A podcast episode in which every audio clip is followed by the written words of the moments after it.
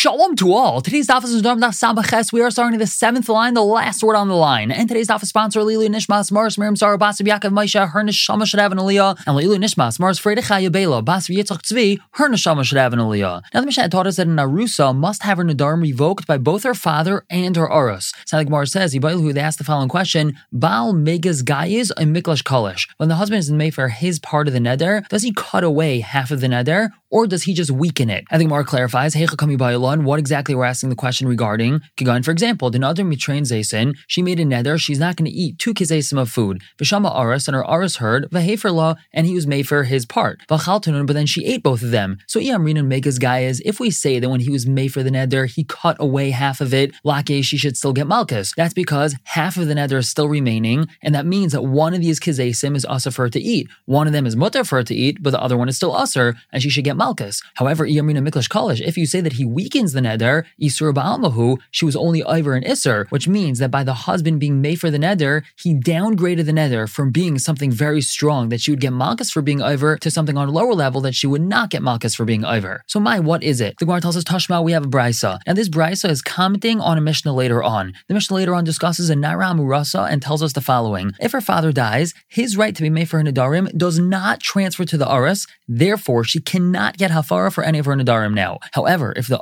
Dies, his right to be made for an Nadarim does transfer to the father, so the father is now able to be made for an Nadarim all on his own. Now, this brisa is a five part brisa, which at its conclusion, we're going to have the answer to this question. So part one of the brisa, Emasai Amru Mesa La'av, when is that we said that when the father dies, his Rishos, his ability that he has to be made for an Nadarim, gets emptied or gets transferred to the father? That's Bisman Shalai Shama Habal Kaidim Shiamos. If the husband hadn't heard of her Neder before he died, now we're just going to switch around the next two statements. Aisha Shama fair. Vahafer or he heard her neder and he was made for it, or he heard her neder and he was quiet, umes by bayayim, and he died on the same day that this neder was made. Zuishishaninu, that's what was taught, mes habal rishos la'av, that when the husband dies, the rishos is transferred to the father, and now the father is able to be made for all of her nedarim. What's the common denominator over here? That the aras didn't confirm the neder before he died. When he didn't confirm it before he died, so now the rishos to be made for her nedarim gets transferred to her father, and her father could be made for all of her nedarim. The Brisa continues,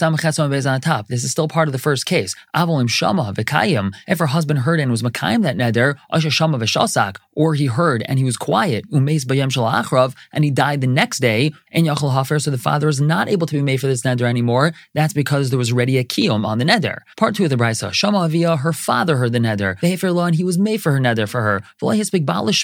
And the husband didn't have a chance to even hear the neder yet. Av, and then the father died. Zusha shaninu. This is what was taught in the Mishnah.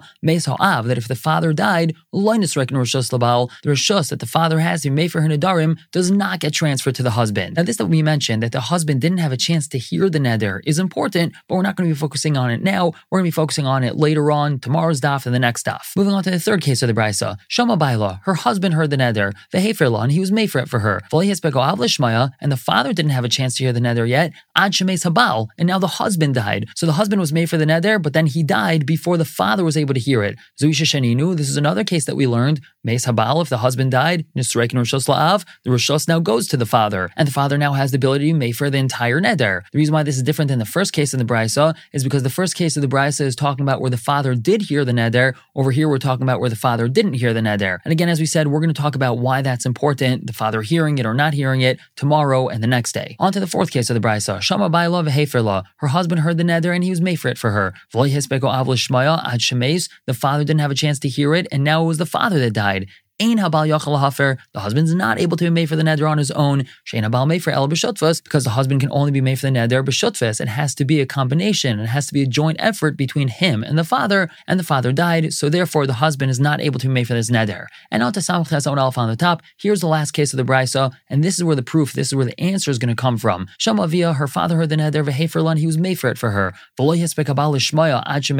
the husband didn't have a chance to hear the neder, and then he died. Chayzer avu made for Shalbal, the father now goes and he's able to be Mayfair the Chelek of the husband. So again, just to clarify, the father heard the neder, he was Mayfair it. The husband did not hear the neder, and he died. The father now can be Mayfair the entire neder. Now, Rav Nassim, Nassim says, Hain Hain Diver Beis Shammai. These are the words of Beis Shammai, meaning this last case of the Brisa is Beis Shammai. However, and Beis Hillel says, Ein Yachal Hafer, that in this last case of the Brisa, the father is not able to be made for the neder. Now, Shema what do we see from here? Le Beis Shammai Megas Guy is, according to Beis Shammai, when the husband is made for the neder, he cuts it in half. Le Beis Hillel, but according to Beis Hillel, when the husband is made for the neder, Meklash Kalish, he just weakens the neder. Shema Mina, we have our answer to our question. Now, how do we see that from here? So, according to Beis Shammai, in this last case, where the father was made for his part of the neder before the husband died, and all he needs to do now is be made for the husband's chelek, so it must be that each party affects half of a hafara, and therefore, when the husband died, there's simply another half waiting for hafara. But according to Beis Hillel, that the father is now unable to be made for the entire neder, it must be that each party